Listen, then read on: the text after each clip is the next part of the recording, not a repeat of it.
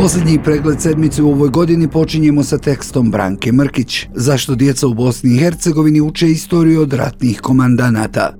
Početkom decembra u osnovnoj školi Grbavica 1 u Sarajevu učenicima 8. i 9. razreda održani su historijski časovi u vezi sa dešavanjima od 92. do 95. godine. Predavanja su držali predstavnici udruženja 101. brigada, komandanti bataljona i brigade. Istovremeno, među roditeljima kružila je anketa o tome da li podržavaju inicijativu da u parku iza druge gimnazije u Sarajevu bude postavljen tank kao spomenik specijalcima odreda Bosna. Povodom 15. aprila, dana armije Republike Bosne i Hercegovine u javnoj ustanovi Fond Memorijala kantona Sarajevo ove godine održan je historijski čas posvećen nastanku, razvoju i ratnom putu armije. A pred sarajevskim srednjoškolcima govorio je general armije Republike Bosne i Hercegovine, ratni komandant Mustafa Polutak. U maju ove godine za osnovce sa područja opštine Pale, Istočna i Liđa i Sokolac održan je čas na srpskom vojničkom spomen groblju Novi Zajtinlik na Sokocu. Držao ga je istoričar Lazar Škobo. Boračka organizacija opštine Pale i Liđanski borac Istočna i Liđa je tim povodom istakla da je zadatak da kod učenika pobude interesovanje za istorijske događaje i da o tome razgovaraju ne samo u nastavnom procesu, nego i sa svojim ukućanima koji su bili njihovi živi svjedoci, ne bili na taj način njihovo nacionalno utemeljenje bilo učvršćeno sadejstvom ta dva najbitnija vaspitna faktora, a to su škola i porodica. U septembru ove godine istorijskim časom i podizanjem zastave na Jarbol, učenici i rukovodstvo srednje škole 28. juni u istočnom Novom Sarajevu obilježili su Dan srpskog jedinstva, slobode i nacionalne zastave. Uprava škole istekla je da se na dan kada je probijen Solunski front slavi i praznik srpskog jedinstva i da je to važan istorijski datum. Razred koji je prošle godine ostvario najbolje rezultate imaće čas da iznese i na Jarbol podigne srpsku zastavu, rekao je tada direktor škole. U 2019. širokobriješki učenici predvođeni učenicima koji su izborili završno natjecanje Ponos domovine obišli su Vojni muzej Hrvatskog vijeća obrane. Prema podacima Zavoda za statistiku Republike Srpske, broj džaka u posljednjih 15 godina u RS-u smanjen je za 30.000. Prema analizi Federalnog ministarstva obrazovanja, u prethodnih 10 godina u prve razrede osnovnih škola u federaciji svake godine upiše se oko 2% manje učenika. Praksa odvijanja historijskih časova u Bosni i Hercegovini običajna je zadnjih decenija. Časovi se održavaju u učionicama, djeca odlaze na obilježavanje različitih godišnjica gdje su nerijetko prisutni i političari. U Ministarstvu obrazovanja kantona Sarajevo za žurnal kažu da se časovi održavaju u cilju njegovanja kulture sjećanja na period odbrambeno-oslobodilačkog rata 92-95. Te da mlade generacije moraju biti upoznate o događajima iz perioda agresije na Bosnu i Hercegovinu. Historijske časove realizuju direktni učesnici u odbrambeno-oslobodilačkom ratu, komandanti bataljona i brigada, među kojima su i profesori, u saradnji sa upravama škola i nastavnicima historije. Aktivnosti se realiziraju u skladu sa zakonom o osnovnom odgoju i obrazovanju kantona Sarajevo, a planirane su godišnjim programima rada škola kao i u okviru van nastavnih aktivnosti i obilježavanje značajnih datuma za našu domovinu. U osnovnoj školi Grbavica 1 pitali smo na koji način kontrolišu kako čas izgleda, koji podaci se iznose učenicima, te da li osobe koje održavaju časove imaju neku vrstu pedagoškog obrazovanja, ali na pitanja nisu odgovorili. Roditelj učenika iz iste škole kaže da je o održavanju časa saznao sasvim slučajno, nakon što je vidio fotografije na društvenim mrežama koje je objavila škola. Zbog konteksta i narativa koji vladaju, pita se zbog čega roditelji nisu upoznati sa tim. Da li je zaista, pored predmeta historija, pored muzeja i spomenika u Sarajevu, datuma kojima se obilježavaju događaje iz rata, u školi potrebno pozivati veterane rata koji će osnovcima interpretirati ratna dešavanja. To su osnovci koji nisu dovoljno zreli da slušaju takva predavanja. Za žurnal govori anonimno, svjestan da će problematiziranje ovog pitanja možda donijeti probleme njegovom djetetu u školu koju pohađa. Zar zaista neko smatra da je ovo pedagoški prihvatljivo i da su ta djeca bila sposobna da slušaju takvo predavanje? Sve što nije dio redovnog plana i programa, sve aktivnosti koje se odvijaju izvan njega, o tome se moraju obavijestiti roditelji i biti pitani da li njihovo dijete može prisustvovati predavanju ili ne. Valjda postoje neki programi, a materijale za čas pišu stručnjaci. Da časove djeci ne bi trebale držati osobe bez pedagoškog znanja, smatra i Namir Ibrahimović iz Centra za obrazovne inicijative Step by Step, profesor iz Sarajeva i nekadašnji voditelj obrazovne reforme u kantonu Sarajevo. Upozorava da se edukacija može organizovati i na drugačiji način.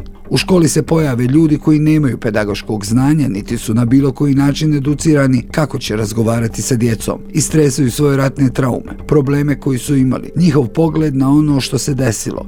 Mislim da se to može uraditi na potpuno drugačiji način. Ne da bi se izbjegavala priča o prošlosti, nego da bi se ta vrsta razgovora o prošlosti mogla propitati, sučeliti, koristiti kao model osnova za kritičko promišljanje. Građenje narativa u kojem jedna ili više osoba izlaže stvari, svoj pogled na nešto, bez da se to bilo kako uključi u redova nastavni proces, da bude dio puno ozbiljnijeg razvoja učenika u kojem bi se razvijeli neke druge kompetencije, mislim da nije dobar i da ima kontraefekat, što najbolje vidimo iz onoga odakle su oni to i preuzeli. Ibrahimović podsjeća da je to praksa preuzeta iz predratnog perioda, kada su djecu u školama posjećivali učesnici drugog svjetskog rata i pričali o tim dešavanjima. Obrazovanje se posmatra kao političko polje u kojem svako prezentuje svoju istinu i smatra da bi svrha trebala biti da naučimo učenike da moraju graditi svoje društvo, da vidimo do čega su dovele takve stvari, šta su bile posljedice, na koji način se u različitim dijelovima Bosne i Hercegovine šta dešavalo, ali ne na način da se djeca vode na komemoracije gdje oni najčešće slušaju riječi koje ne razumiju ili se ponavljaju iz godine u godinu i ni na koji način se čak ni emotivno ne mogu saživjeti sa čitavim tim procesom, niti misliti na nastradale, niti njima može pomoći u emotivnom sazrijevanju. Nije dobro i ima druge ciljeve, da se grupiše etnija.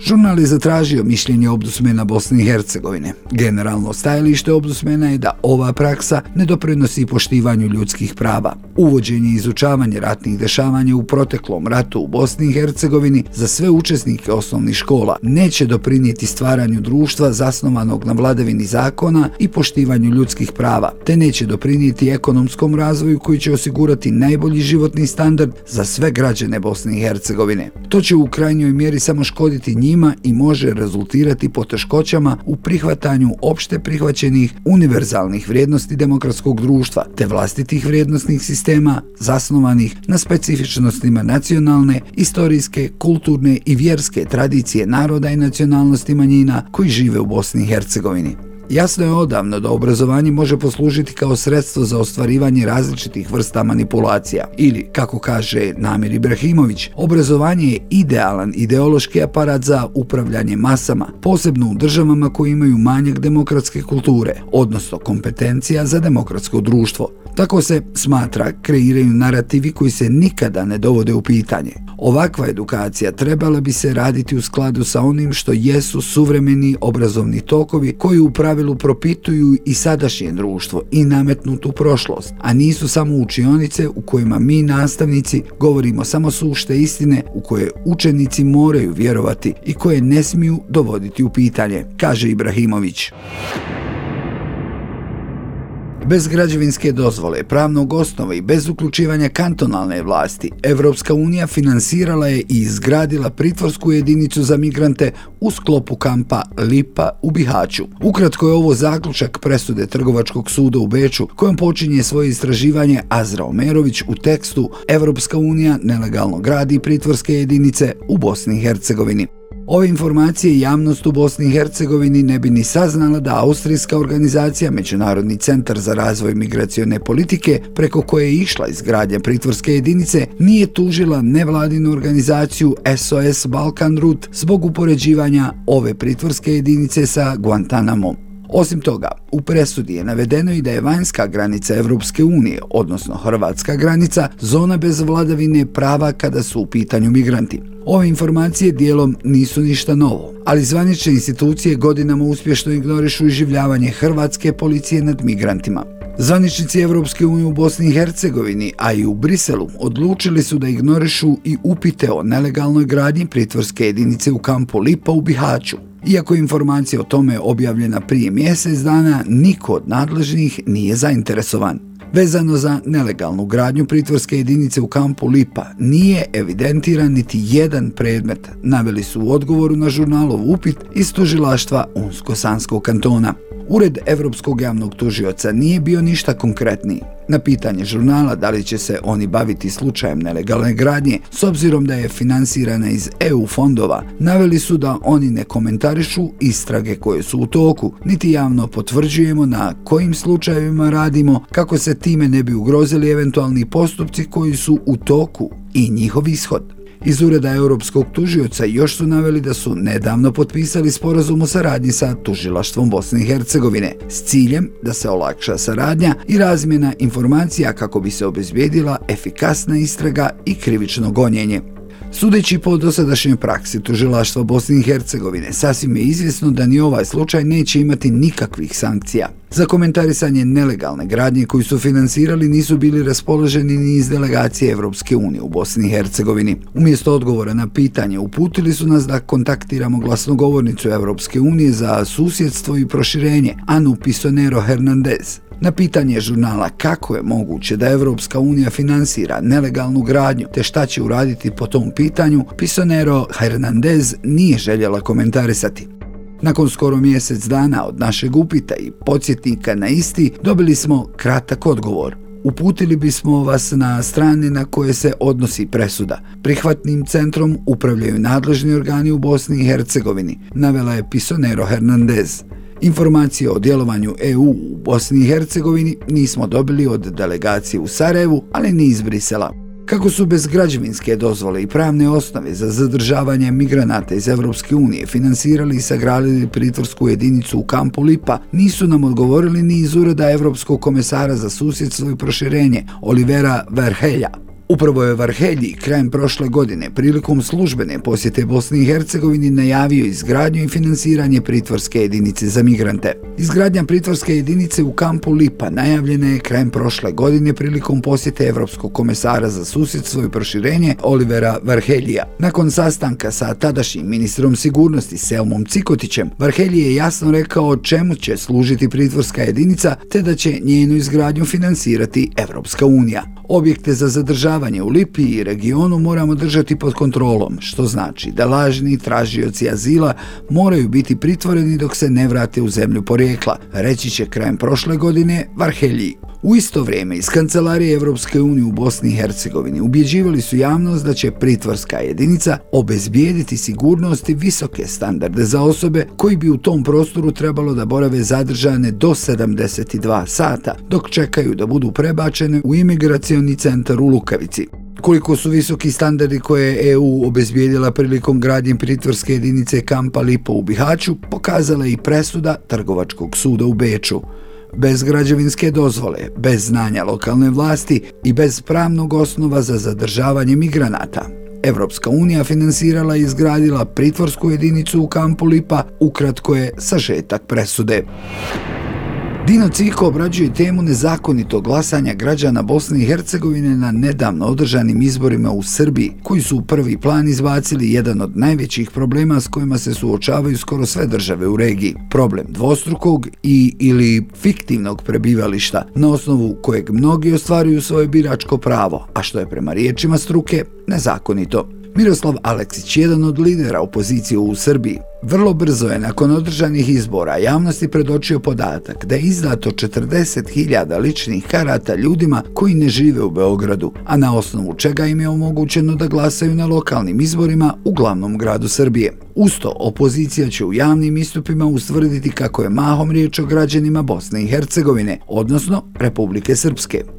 I najviši funkcioneri Bosne i Hercegovine, poput državnog ministra sigurnosti Nenada Nešića, glasali su na izborima u Srbiji i to na teritoriji Srbije. Konkretno, Nešić je svoje biračko pravo ostvario u Novom Sadu, a glasao je i na republičkim i na lokalnim izborima. Da bi to uradio, morao je prethodno imati prijavljeno prebivalište u Srbiji. Međutim, ni bosansko-hercegovački, ni srbijanski zakoni ne predviđaju mogućnost dvostrukog prebivališta prebivalište može biti samo jedno, mjesto gdje se građanin nastanio s namirom da u njemu stalno živi, odnosno mjesto u kome se nalazi centar njegovih životnih aktivnosti. Pravo na prebivalište u Republici Srbiji imaju svi građani Republike Srbije koji stalno žive na teritoriji Republike Srbije. Građanin je dužan da odjavi prebivalište ako se iseljava iz Republike Srbije u inostranstvo. Jasno se navodi u zakonu o prebivalištu i boravištu građana Republike Srbije. Dakle, ako neko ima prijavljeno prebivalište u inostranstvu, u ovom slučaju u Bosni i Hercegovini, dužan je odjaviti prebivalište u Republici Srbiji. To ministar Nešić očito nije uradio. Međutim, u Nešićevu odbranu stao je čak i predsjednik Srbije Aleksandar Vučić, kazavši da je to što je uradio Nešić zakonito. I nije Nešić jedini funkcioner iz naše zemlje koji je glasao u Srbiji. Uradio je to recimo i načelnik opštine Sokolac, Milovan Cicko-Bjelica. On se na društvenim mrežama pohvalio kako je izvršio građansku dužnost, obavio glasanje na vračaru u Beogradu sa svim punoljetnim članovima porodice. Novinari žurnala kontaktirali su Bjelicu. Pokušali smo ga pitati da li članovi njegove porodice i on imaju prebivalište u Beogradu i da li stoga imaju dvostruko prebivalište. Umjesto konkretnog odgovora Bjelica odgovara hajde bogati i prekida poziv. U Srbiji, tačnije u Zemunu, glasala je predsjednica Narodnog fronta Jelena Trivić, te saopćila kako bez obzira gdje živjeli, svi Srbi uvijek treba da budu uz svoju maticu. Ako se vratimo nekoliko godina unazad, sjetit ćemo se da je i aktuelni predsjednik BH entiteta Republika Srpska Milorad Dodik 2018. godine glasao na beogradskim lokalnim izborima. Tada je on na insistiranje novinara da kaže od kada ima dvojno državljanstvo ima li dvostruko prebivalište u Beogradu i Laktašima, izvadio i pokazao pasoš Srbije, rekavši da je glasao na izborima za Skupštinu Beograda jer želi Srbiju koja je najvažnija za regionalnu stabilnost i razvoj razvoj. Da niko ne može imati dva prijavljena prebivališta, istakao je i Miodrag Majić, sudija apelacijonog suda u Beogradu i jedan od inicijatora proglasa. Prebivalište je mjesto za koje ste se vi opredijelili da u njemu trajno živite i da obavljate svoje poslove i privatne aktivnosti. Organ koji je dodijelio prebivalište je dužan da, ako vidi da je ta stvar fiktivna, odbije takvu prijavu i da eventualno sprovede neke druge procedure. Čujemo onda opet predsjednika Aleksandra Vučića koji kaže nema veze, može jedno ovdje, a drugo je u drugoj državi ni to ne može. To se čak i prostim čitanjem zakona o prebivalištu i boravištu građana vidi. To su notorne stvari. Dovodimo u pitanje notorne pravne stvari i građani se sluđuju, ustvrdio je Majić. Sličnog je stava i advokat Čedomir Stojković. On je na društvenim mrežama napisao kako MUP Srbije godinama pasivizira adrese Albanaca u opštinama na jugu Srbije sa izgovorima da se radi o fiktivnim adresama, odnosno da ti ljudi tamo ne žive, a da istovremeno taj MUP nije pasivizirao niti jednu jedinu adresu, kako navodi Stojković, Dodikovih i Stanovukovićevih bosanaca. Ovo organizovano glasanje bosanaca u Srbiji je duboko nezakonito jer se radi o glasačima koji nemaju stvarno prebivalište u Beogradu, već fiktivno prebivalište koje MUP morao da i njima pasivizira, isto kao što je učinio Albancima, ali ovdje sa zakonitim razlogom. Ti bosanci nikada nisu živjeli u Srbiji, niti jednog jedinog dana. Predsjednik laže kada kaže građani Republike Srpske imaju pravo da glasaju u Beogradu. Pravo da glasaju u Beogradu imaju državljeni Srbije sa stvarnim prebivalištem u Beogradu. Bosanci koji su glasali u Beogradu ne imaju stvarno, već fiktivno prebivalište u Beogradu, napisao je između ostalog Stojković. Upravo je ovo jedan od glavnih razloga zašto opozicija u Srbiji danima demonstrira i zašto traže ponavljanje izbora. Mediji su dokazali kako mnogi građani iz BH entiteta Republika Srpska idu na jedan dan u Beograd da glasaju. Snimljeni su i audio i video snimci iz i ispred Beogradske arene, koji također idu u prilog tezi da je bila riječ o organizovanom dovlačenju glasača. Neki opozicionari su u televizijskim emisijama mahali spiskom imena za koji su tvrdili da je zapravo spisak glasača iz Bosne i Hercegovine koji su fiktivno prijavljeni na adresama u Beogradu. No kada sve to predočite vlastima u Republici Srbiji i BH entitetu Republika Srpska, odgovor će opet biti isti. Sve je zakonito. Među njima je i predsjednik Narodne skupštine Republike Srpske Nenad Stevandić. U razgovoru za žurnal kaže kako je iskoristio svoje biračko pravo glasavši samo za republički nivo u Generalnom konzulatu Republike Srbije u Banja Luci. Ipak tvrdi da je i on mogao glasati na lokalnim izborima. Imam pravo po zakonima Srbije da glasam na lokalnim izborima koje nisam iskoristio. Tačka. Neko to zove boravište, neko prebivalište, ali imam pravo i nisam ga iskoristio. U Beogradu imam nekretninu, plaćam porez. Živio sam tamo nekoliko puta po godinu i po dana, kaže Stevanić, dodajući da mu je sad malo žao što nije uradio zbog tolike mržnje i targetiranja nas iz Republike Srpske. Miodrag Majić iz Proglasa rekao kako su oni pozvali tužilaštvo da odmah, da dan izbora, provjere informaciju u vezi s glasačima iz drugih zemalja, ali da su dobili, kako kaže, i za naše uslove nevjerovatnu reakciju višeg javnog tužioca u Beogradu. Rekao je da ga ne uznemiravamo. Ako je problem, a definitivno jeste, između ostalog sa sumnjom na veliki broj nezakonito dodijeljenih prebivališta, onda je tužilaštvo na prvom mjestu u saradnji sa nadležnim ministarstvom moralo da uđe u te fajlove, podatke i da vidi na koji način i po kom osnovu su ta lica koja su glasala na lokalnim izborima ovdje dobijala prebivalište. Puno je bilo slatih fotografija, nekakvih potpuno čudnih poziva za glasanje, nekakvih ljudi vrlo čudnih imena i prezimena. Govorim čak i o evidentnim strancima koji su prijavljeni na nekakve adrese po 20, po 30, po 40 njih. Treba da se jednostavno vidi ko je i po kom osnovu tim ljudima dodjeljivao prebivalište, kazao je Majić zaključivši. Taj koji je dodjeljivao lažna prebivališta je podložan odgovornosti. Sa ovim problemom se suočavaju i druge zemlje regije. Prisjetimo se kako su zabilježeni autobusi glasača koji su glasali na izborima održanim u Crnoj Gori. Sjetimo se i ogromnog broja vozila srbijanskih registarskih oznaka na dan lokalnih izbora u Srebrenici i nekim drugim BH gradovima. Tada su predstavnici opozicije u Srbiji koji sada demonstriraju većinom ili šutili ili su podržavali ovu nezakonitu praksu.